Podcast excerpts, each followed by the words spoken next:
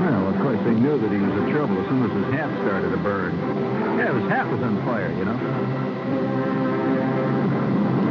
Yeah, yeah, he's just standing there, and all of a sudden his hat blew up. you kind of like that idea, don't you? also, his hair started to burn. He'd gotten hit by lightning again. Yeah, didn't you know about the guy that holds the world's record? Did you did you hear the details on it though? I mean, you know, they just mentioned this guy that got. You want to hear about it? Well, as an expert on lightning, I I uh, have been uh, I've been threatening to tell this story. It's kind of touchy, but I don't think many people in New York have really had much to do with uh, with uh, with nature itself. You know, that's why we tend to romanticize it. Oh yeah, yeah. You, you can go over here to Herman's and you'll find 500 kids walking around thinking they're going to get this nylon pack, and they're going to buy this aluminum frame, and they're going to they're going to hike all the way across the North American continent, all the way to the Arctic Circle. They get these fantastic concepts, never even knowing about blue bottle flies, uh, which can tear your leg right out at the roots. Oh, I've seen flies just uh, you know just pick people apart like old bones of turkeys from last Thanksgiving. Have you ever seen that, Bill? Whew. But that's that's only part of it. I, I didn't want to bring up this lightning thing, but as long as everybody's talking about this, yeah, well, you know, there's a guy. He just got hit again, and uh, he he uh, he is the yeah he got hit again, and he is the world's record holder of the getting hit by the most times, the number of times getting hit by lightning, direct hits. Yeah, well, all right, I'll read this. It says, if it happened to a lesser man, this is a story out of the Washington Star News. If it happened to a lesser man, he might be justified in thinking that something up there or someone up there doesn't like him. But not Shenandoah National Park Ranger Roy Sullivan, who reported to work yesterday after recuperating for 17 days since being hit by a bolt of lightning directly on the head for the fifth time. Fifth time, friends. However, Sullivan says he now knows the reason for it all. And having solved the riddle, says he's got the problem licked. After five shots, he's got it licked, and he won't be hit by lightning again. The ranger, who is listed in the Guinness Book of World Records as, quote, the only living man to be struck by lightning four times, has said he was zapped for the fifth time last August while on Skyline Drive patrolling his mountaintop beat. Zap! He says, I had had a dream. Do you know what he said? He said, you know, I had a dream that I was going to be struck again this year. And after that, I have been dodging every storm that came near me. I had this dream, see? Every time he saw the dark clouds gathering above the mountains, he said he'd head straight for the lowlands in the other direction at top speed. But on August the 7th, he miscalculated the direction. And he calculated wrong the strength of the gathering storm clouds and while attempting to drive away from it by going north, instead he ran smack into the center of the fury. And we quote, Yep, it was a bad one. I'll tell you, it was a bad one.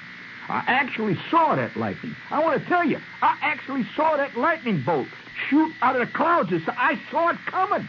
I saw it heading straight for me. Sullivan recalled. Can you imagine looking up and seeing a lightning bolt coming right out of a storm cloud at you? He's, I actually saw it coming down. It struck me on the head, hit me right top on the head, set my hair on fire, my head started to burn, and down it went right down my left arm and left leg. It knocked my left shoe, flew right off. It didn't untie the lace or nothing, just flew off. It then crossed over to my right leg below the knee and went right down into the ground, and there I sat with my hat burning. My hair on fire. And my God, I knew that I set another record. It was the fifth time. I guess I was knocked about ten feet. I felt like some heavyweight boxer had squared into me and given me all he had. In fact, I, I picked up five gallons of water in my pickup truck. And, and I went over there and I stuck my head under a spigot to extinguish the fire on the top of my head.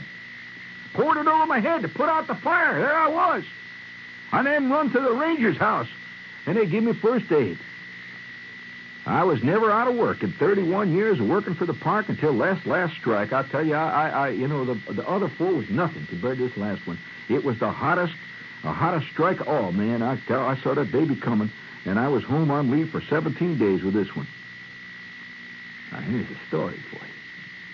Sullivan said he had had dreams that he was going to be hit before each time he'd been zapped. He was first struck by a lightning bolt in 1942, but it just clipped off a toenail. the bolt that caught him in 1969, however, was stronger and burned off his eyebrows and knocked him unconscious as he drove down a mountain road. The year after, in 1970, a bolt burned him on his shoulders and blew his hat off. And that hat flying off all the time. And then on April 16, 1972, his hair was completely burned off while he was hit while standing by a park registration booth. Well, it was that fourth zap that made him nervous and scared him and convinced him that some supernatural force was out to get him. And I quote, I just couldn't understand four times. I couldn't understand four times. Why four times? Why me? Four times. I sat down there and I prayed to God for an answer. And I shivered and shook every time a storm come over. I got no answer. Why me? But then came last August 7th of the fifth time. And he remembers the clouds that day. The clouds were actually following him. He says, I could see them clouds following me. And they were chasing him downhill and up up the hollow as he attempted to dodge the storm. As he run for he said, them clouds were chasing me, actually chasing me. He said he thought he'd done it and pulled into Eaton Hollow. I pulled into Eaton Hollow to wait for the storm to pass. But our guess, listen to this, friends. I guess it was just waiting for me. Just waiting for me. And the minute I stepped out of my truck, zap! My hat's burning. My God, 17 days this time, out of work. While he was recuperating, Sullivan said he had another dream. He had another dream. And now he is not afraid. That was the last one, he said. That was the last one. I know exactly why it happened. Now, I know because this last dream told me it was all for good purposes. And so he said he wasn't afraid to return to work. And now he's driving up and down Skyline Drive just like he has for all these years past, looking for fires and helping tourists without a care. Why did it all happen? Sullivan is not telling. Well, that's between God and me. And nobody but us will ever know. That's all he has to say.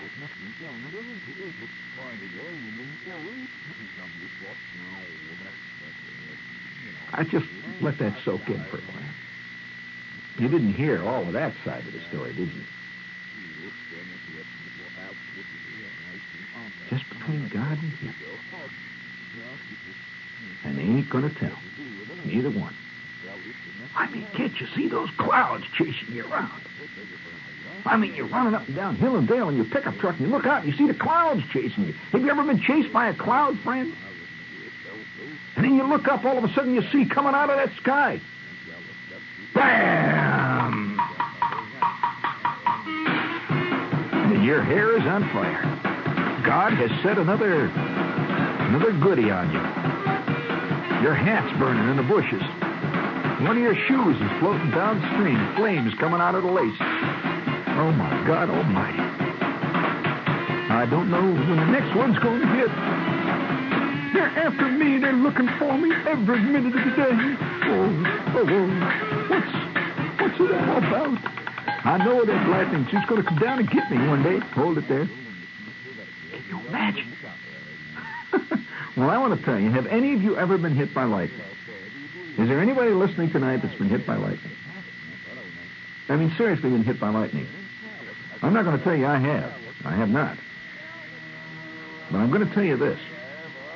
There are some parts of the country that get more lightning than other parts of the country for many, many reasons. Uh, meteorological reasons, primarily, geological, geographical reasons. But there are some parts of the country where lightning is a real, real problem. Now, you never see anybody, you can't imagine anybody getting hit by lightning here in New York City. Why, a lightning bolt wouldn't dare show up in this town. You know, it just doesn't do it. But, all right, I'm going to ask you a question. Maybe you know, maybe you don't. What state has has the most frequency of lightning. In other words, the most recorded constant lightning. Hmm? Kansas? No. All right, I'll tell you, Florida. Florida has more lightning than any other state. Very closely followed by Arizona. In fact, uh, it's nip and tuck. Some years more Arizona, some years more Florida. But if you've ever seen a real good Florida lightning storm, you know what I'm talking about. Now, why those states? Well, it's a, it's the warm air, cool air coming in. It's the cloud uh, formations, and uh, both flat states. You notice, uh, and this is very important. So you get a lot of lightning, and you'll also get a lot of lightning in mountainous areas of a certain type. But uh, but those flat, hot Midwestern states, lightning, friends, is about as common as cigar butts along Sixth Avenue. I mean, oh wow! And and uh, you see some fantastic scenes with lightning. And if, in fact, the most the most wi- one of the wildest lightning storms I've been in in recent years was just about oh I'd say about two weeks ago. Uh, I was in a lightning storm that hit like a it just hit like a like a well, it just came out of the out of the blue, literally. It was a gray, sort of a. It began to get gray, and all of a sudden, you could hear the sound of this wind rushing. And I was on horseback, of all things. We were riding horses when all of a sudden, boom! This baby hit. It was fantastic lightning and thunderstorm with gigantic hailstones, roughly the size of, uh, oh, small, about the size of ping pong balls, small golf balls, were bouncing down, screaming around, knocking down the corn, crashing through the trees and lightning was striking all over the place. And incidentally, it's quite dangerous to be on a horse in a lightning storm because you're pretty high up. So we we got these horses into a barn that was just open there by the side of this road. We poured all the horses in there, and and it was one of those fantastic moments. Not more than two minutes after we got the horses into the barn, a bolt of lightning hit a tremendous elm tree that was like more than five, not more than five, ten feet away from where we were were just minutes ago. Just split that elm through, knocked down the, the wires, the high tension wires there, set a transformer on fire. I want to tell you, it was more excitement. But uh, this was in Maine. This was uh, one of those uh, uh, tremendous late summer Maine thunder and lightning storms. But the, some of the worst lightning I've ever seen in my life. I mean, real lightning, man. And uh, don't you believe, incidentally, that old canard that lightning never hits more than once in a place. Uh, any guy that lives out in the country will tell you the reason that lightning hits a place is because there's something about that thing, that place, that draws lightning, so it's going to hit more than once there. Uh, whoa, whoa, I tell you, speaking of lightning hitting, this is WOR New York. Uh, yes, sir, the RKO general station of your choice. As a matter of fact, uh, lightning often strikes executives around here on a quiet Friday morning. I mean, you can hear the thunder coming down a hall and zap. The next thing you know, you see this guy's hat on fire. And he's uh, he's out there with the with the great uh, unemployed. That's another kind of lightning. That's psychic lightning. The great combination, great combination in New York. The great combination, great combination in New York. New York and Channel 9, it's a great combination. Like having a hot dog with all the trimmings, or a hot pastrami on rye, or some sizzling sausage smothered in peppers and cooled by a refreshing lemon ice. Combinations have always been a New York thing, for New York makes them in a very special way, and that's what makes them great. Channel 9 combines the very best in television entertainment with The Lucy Show. Two different shows each weeknight at 5.30 and 7. Plus, action and adventure on It Takes a Thief. Two great shows together on New York's great combination. Channel 9 in New York. The great combination. Great combination. oh my gosh. Tomorrow. No, no. Saturday. What am I talking about? Saturday night. I'm jumping the gun here. Saturday. You're listening to the finale of last year's Carnegie Hall show. And this Saturday night at 8 o'clock, I'm doing my only New York live performance at Carnegie Hall. 8 p.m. Saturday night. And I'm already got the rosin on my shoes. I got the gigantic uh, mental megaphone built into my head, and I'm ready to go. There will be tickets on sale at the box office. I repeat, there will be. We set aside a lot of tickets for people who come into town that night.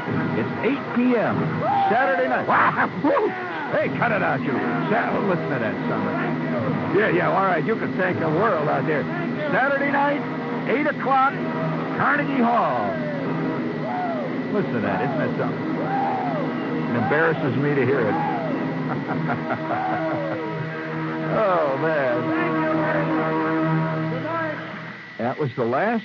Uh, that was the last minute of last year's show, and what a fantastic crowd! What a wild night! And uh, we will be there Saturday night, as I said, Saturday night at eight o'clock. And uh, I can just tell you this: ever since the middle of summer, I've been feeling that growing excitement in my gut for this big, uh, you know, big performance. Because there's nothing like Carnegie Hall, and that's eight o'clock Saturday night, Carnegie Hall. If you want to know the address, it's 154 West 57th Street, New York City. So you better get your babysitter all lined up. There will be seats on sale at the box office, but get there early. That is a warning. I'll tell you. I, I've told this story before, but gee, you know, uh, when I hear about lightning, I, I, I have great respect for lightning. And I was on at least three or four occasions around a really good lightning shot that really, really did it. Uh, one time when I was a caddy, I'll never forget this one. Uh, caddies tend to see lightning. And one of the reasons they tend to see lightning is because golf courses, of course, are not uh, mountainous generally. There's a big flat open space and there's trees, and uh, and uh, lightning strikes them. And uh, I was out caddying one morning. It was, a, it was a kind of a warm, sultry, muggy. You can feel lightning in the air. You know, if you if you live in lightning country, and Indiana is one of the great lightning states. Uh, oh, listen, I'll tell you. Uh, some guys have even figured out plans out there. There was so much lightning around Fort Wayne one time for a whole period of time. They were trying to figure out plans to harness the lightning to run the local power company. You know, stuff was zapping around up there. It's like 30 million volts. It really is. Tremendous force in a lightning bolt. And, and lightning is so unpredictable that, that lightning is one of the most unpredictable elements in nature. I mean, what it actually will do. Here, here's a case of a guy getting hit on the head with a lightning bolt. And here he is. He's all he lost was a toenail. He's walking around. I mean, you know, who would predict that? I mean, if somebody said uh, you got get hit by lightning, you'd figure, forget it, he's atomized. Well, he may wear, he may very well have been, depending on a lot of uh, intangibles. Nobody quite knows. You know, lightning is one of the most difficult things to study because it's over so fast. I mean, you can't really isolate it, and uh, all the various. Uh, uh, humidity conditions and the ground conditions, and all very unique. Every place is different, you know. So every bolt of lightning has its own character. Well, I was out caddying one morning, and uh, I learned a lot about life caddying. Oh yeah, I learned about how guys cheat. I uh, I learned about temper, fantastic temper. You know, I actually saw a minister one morning, a minister, a Presbyterian minister, out on the eighth tee get so mad. Uh, and, and I was I was uh, caddying in his foursome. I didn't. He wasn't my uh, he wasn't my guy. And his minister topped the ball. He, he hit a, a little nubber, see, so he, he teed up another ball. Now, this was a Presbyterian minister with three names. You know, that's an official type. I mean, you know, Norman Vincent Peale type. You don't just call him Normie. You know, and there he is. The Rev is out there, and he puts up his ball, he was using Kro-Flites, in case you're interested. Number two, the Kro-Flite two. He puts the Kro-Flite up on his, using these uh, plastic uh, fluorescent tees. You know, he had it all, you know. And uh, yes, uh, the one concession he made to being a minister was that he's the only guy I ever saw that had a black golf cap. Uh, and incidentally, a matching black golf bag. It was kind of elegant. So here he is out there uh, at teeing up again. And I was standing off to one side by the ball washing rack, you know, there. And I'm I'm holding my, my bag so as not to make it rattle, see. And he has just topped the ball. It went down the fairway a good 30 40 feet, you know, bouncing, hopping among the gravel, among the among the gravel and stuff. So he he oh, this thing. You now most of us lesser men can give vent at that point, and even even Lee Trevino does. Certainly, Jack Nicklaus does. Nicklaus has been known to say some of the better things that have been said on golf courses upon topping a ball. Yes, it's a great. Uh, every golfer has a great vocabulary uh, to be used for various types. So there's certain golfers will use a certain type of vocabulary only for the mid-iron shots, which are particularly irritating. There's nothing like a, a, a recalcitrant two-iron. I mean, uh, the, the two-iron can be vicious. You, you agree, Jerry? Two-iron can be a vicious iron.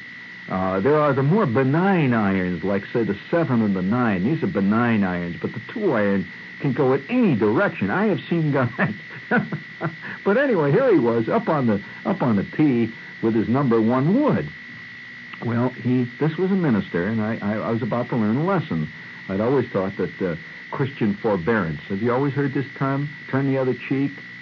Uh, all the rest of that stuff that you hear. Well, the minister is up there. This golf is a game that will cause practically every deeply religious man to forego many of his more treasured precepts. I don't know what it is about that game. I don't know what it is. I, I, I, I bet there's been shootings on golf courses. I've never seen one, but I wouldn't doubt it. Wouldn't you say that, Jerry? Absolutely. I, I, I'm, I'm sure that there have been many cases of suicide right out there on the course. You know, the guy carries right there in his ball bag, right on the side of his club thing. He carries a 38 in case of, you know, final unction. Well, he lines up that second shot. Now, he's been having a very rough round. We are now on the eighth tee, right? Now, he's been having a bad round. And uh, he's been hacking in the bushes most of the time, and, and uh, he's lost about 12 balls already in the water and everything else like that, see? And this was a beautiful tee. It was, a, it was a, the tee was sort of a, like a little isthmus that stuck out in the water. There was water all around it, see? And down was the slope this gravel slope, sort of little scrub grass, and then the water was down there about 40 or 50 feet down, and the water was maybe 75 feet across, and on the other side was the fairway, right? It was a kind of interesting hole. You had to bop it right over, because no problem, you know, hit it right over that, that water. So he lines up his second shot. And he stood for a long time. You can sense it. If you've been a, a, a caddy, you can sense when, when it just isn't going to work. You know that? I know what it is. You sense somehow there's a tenseness in the air. You know that. You, it's like watching a bad comic struggle, and you know he ain't going to be funny. You know that feeling? You sense it. Well, here's the Rev with his black golfing cap shining in the sun there, and God's own sky above it. And he, he addressed the ball. And I look over at the caddy. This guy we call Bud. Uh, he, was, he was also a Class A caddy. Remember Bud, big fat Bud. And I look over at Bud, and wearing his uh, his sweaty T-shirt. And Bud looks at me, and, and our eyes just went back and forth like that because we knew, we knew that, that something about the way he was he was addressing the ball. There was a certain tenseness, and he had, and, and, and you can always tell when a guy has a very careful, wavering backspring, uh, back, you know, that backswing wavers up. It doesn't go up neat and. Uh, you know, like you see somebody like Sam Snead. He's got this natural swing. That that club comes back just right. It's perfect arcing. And, you know, you hit a click of the ball. And uh, there's something about it. Well, his backswing wobbled as it went up. It's wobbling. He paused for an instant at the top, which is fatal. He paused for a long instant at the top of the backswing. He was aiming at the ball rather than doing what you should do, right? Well, he paused, and the, the club came down, and he took a swing. I want to tell you, it was pure meanness. Uh, the, it was only a 200, maybe 210 yard hole, but he swung with meanness, evil. He swung with ferocity. He swung at that ball, just went, whoop. You hear the club go, whoop, and the and the instant he hit it, that, that dull plock, you know, know, it goes plock, and the ball goes doop, doop, doop, splash.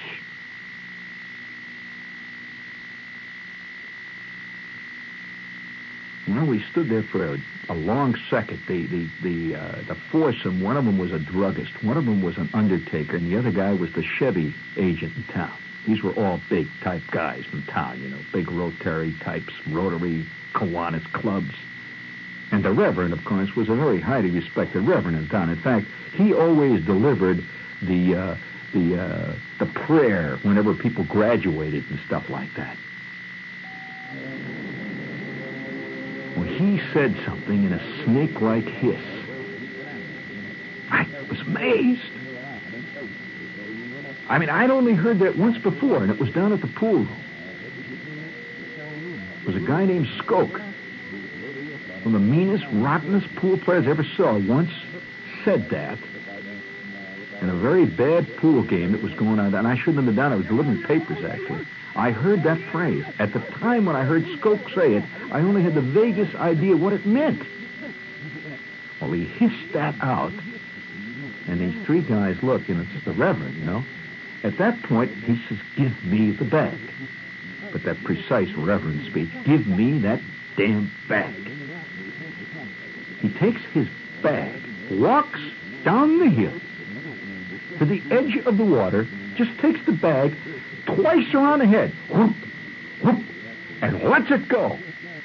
The bag sailed out, 15, 20 feet, clubs flying out of it, towels, balls, a, a, a, a Bible, a couple of catechisms, the whole bit, out into the middle of the, of the water and plop. It's the only time I, honest to God, ever saw a guy do that. You've seen that in, in cartoons, guys throwing clubs in the water? He, I, he actually did it. He turned around and he t- he said to Bud, who was his caddy, he says, "If you want that, if you want the bag, if you want the clubs, they are yours." And he stalked off, leaving it a threesome. Well, Bud waded into the mud to go. and he had himself one hell of a set of golf clubs. They were a little formal for Bud, who was not quite exactly the black golf bag type, but uh, they sufficed, you know. And it was a great moment of education. And the three guys went on about about the eleventh hole. They started to laugh about it, and one of them said to the other, "I remember the Chevy dealer saying to the Undertaker, where do you, where do you think he learned that phrase?" And the and the Undertaker said, "Well, he wasn't always a reverend, you know." uh, so you learn these things, and on on the same the same more or less the same kind of stroke of, of fortune. On a, on a very muggy, late uh, summer, early fall afternoon, I learned uh, the first time the truth about lightning. The first time, the truth about lightning. We're way out around the 14th hole, which is way out on the back nine, you know, way the hell out. And you could see way off in the distance, you could see the clubhouse. When all of a sudden, that thunderstorm started to move up out of the west. Boom. You could see those great black clouds. And out there in the Midwest, of course, the sky is immense. You you really see sky out there. I mean sky. And you could see that baby coming from way down there. You could see that great black hovering uh, pile of clouds. And all the rest of the sky all around us was just nothing but but burning brass sun. That's all. You could see that big pile. And they went way up in the air. See, those big thunderheads. Well, you could hear the distant sound. You could boom. You know, the distant sound of thunder. You know, well, these guys that we were with, talk about fatheads. They, you know, they says, "Oh, come on, let's go. We're going to keep on." So the guy takes out his oil skin jacket. You know, another guy's got a, a nylon jacket. They put the jackets on. They're going to play. The hell with the rain. Say, well, rain isn't the worst thing that can happen. Not at all. When you're on the golf course, by far.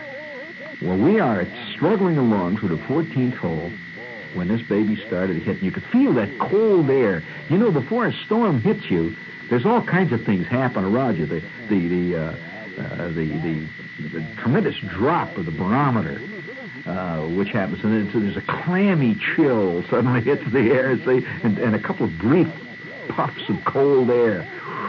It was warm up to that point. The temperature must have dropped about 30 degrees. You know, out there in the in the uh, in the big flat prairies out in the Midwest, the temperature really can in five minutes. It's hard to believe we're in New York.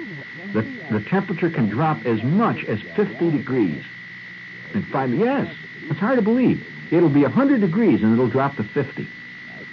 And man, when it does do that, you better get yourself a hole and dig it real quick and get in it, because it's it's going to hit. Well, sure enough, out of the darkness came this storm, see? And the next thing we know, we're in the middle of this fantastic thunderstorm. I mean, it was a cloudburst, man, and that rain is just roaring down. And and have you ever seen? Have you uh, have you ever really seen hail? Real hail? You couldn't believe some of the hail that, that, that you get out in those big, big Midwestern states. In fact, I've heard of hail.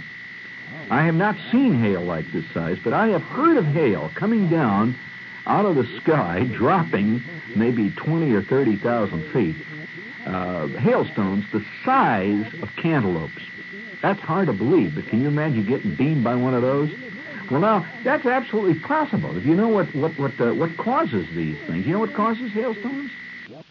It's rain. Here's what happens: uh, in this cold dropping temperature in the upper atmosphere, uh, suddenly water will condense and start to fall. And as it falls, it freezes as it hits a colder layer of air. But then what happens, you see, if that then gets caught in an updraft and it goes up again, see, and water forms around it. See, water will form around it when it gets up there. Again, there's moist air, and the water will form around this tiny pellet. It's the same principle as seeding clouds. That this little tiny pellet of frozen rain goes up, and as it gets up, more water will will condense on it, and then it drops again.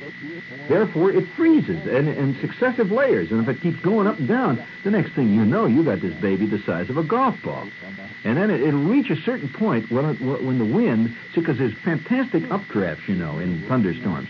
I, I, as a pilot, uh, you know, you learn a lot about weather, and you, in fact, legally, you have to learn a lot about weather. Are you aware that in certain thunderheads, I'm talking about thunderheads, you know, you've seen a big anvil-shaped cloud. Oh, that's the killer cloud. Uh, this has caused many, many an airplane to be ripped apart, just like a bomb hit it. But uh, inside those clouds, there are vertical winds that have been clocked as high as 3,000 miles an hour. That's right. I'm not exaggerating, friend. So these are immense things that are going on there, see? And of course, this lightning is playing around up in that thunderhead up there, see? And wowie, this baby is hitting in thunder. Like, what do you think these these fatheads did? You know, they were paying our salary. See, these fatheads, guy says, come on, let's go, kid. Hey, like a little rain stop. You know, hoy, hoy, hardy, har, har, you know. So they're smashing away there in the rain and the, hitting the balls and the go when all of a sudden oh, I, I, this, this is a great moment of my life. All of a sudden, way up ahead of me there, see, this this one guy could hit pretty good. He he was just terrible.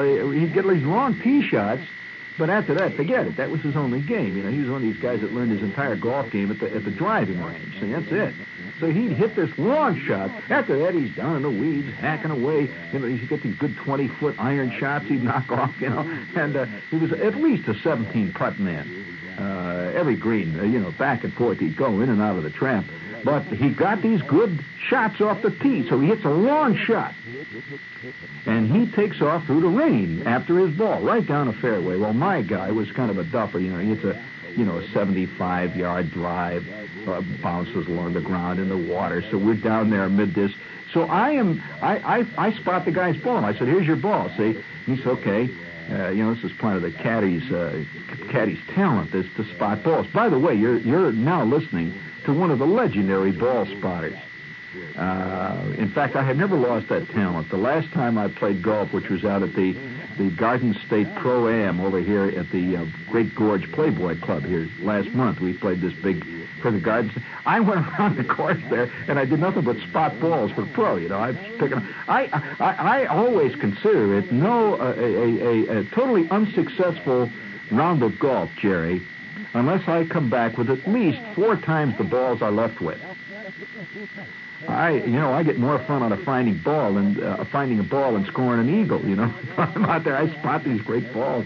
So, so I spot the guy's balls. Here's your ball. See, well, way up ahead. See, I see this guy up there. He's looking around and he's on the edge of the rough. See, and and the bud is, is flailing along, dragging the bag in the rain. It's pouring down and everything is pouring off our heads. And then lightning is banging around all around. Boom, bow, boom, bam. Well, I start down the fairway. And I see the guy down there. He says, Hey, where's my ball? He can't find his ball. So he's going to hold us. So I want to get the hell out of here. So I'm going to spot his ball. So I start going down the fairway to look for his ball. I get about halfway there. He says, Here it is. I got it. And he's got his number two iron. And I want to say again, that is a vicious club. This is a lesson to any of you golfers who persist in playing in the rain. Had he had a number three wood, this would not have occurred. Uh, yeah, three wood. Had he even used a number four wood? But he, he, like all many duffers, he believed he could actually play with the long irons. So he, he reaches in and takes out a number two iron. He walks up to the ball. that was a great moment. Are you ready for this, Bill? Teach you a lesson, friend. This big slob walks up to the ball. He says, "Oh, here goes nothing." Little did he realize how truthful he spoke. He goes back on the backswing, and just as he does, wham! Just like that. Can you a little echo chamber on that, Bill? He goes on the backswing, wham! A lightning bolt. Just as he gets the, the, the, the thing on the peak of the backswing, a lightning bolt came down, knocked him flat. Boom! Oh, and the oh, the thunderclap.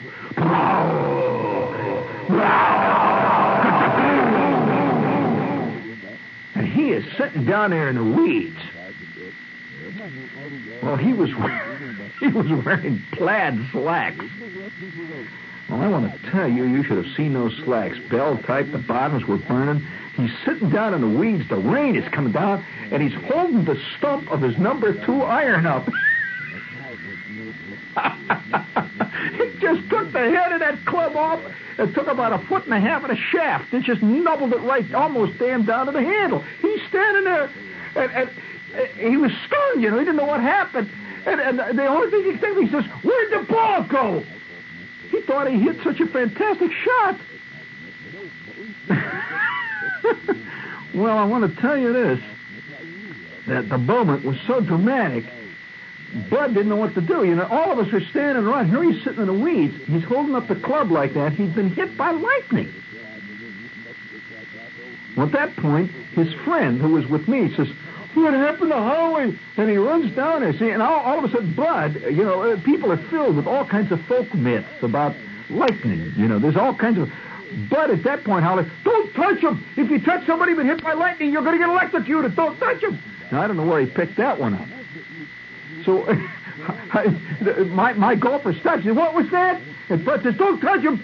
If you touch a guy's been hit by lightning, you're going to get electrocuted." And with that, Howie, who's sitting in the weeds, hollered, "What do you mean? Who got hit by lightning?" He didn't even know he'd been hit. I guess he was stunned or something. Well, at that point, it was fascinating because people began to run. You know, they had seen it happen. There were other people on the course. They're running towards us. They, and now there's a whole crowd standing around Howie, who's gotten up out of the weeds. He's got the smoking shaft of his club in his hands, hit by lightning. It was at that point that I learned a hell of a lot. I learned many things that moment.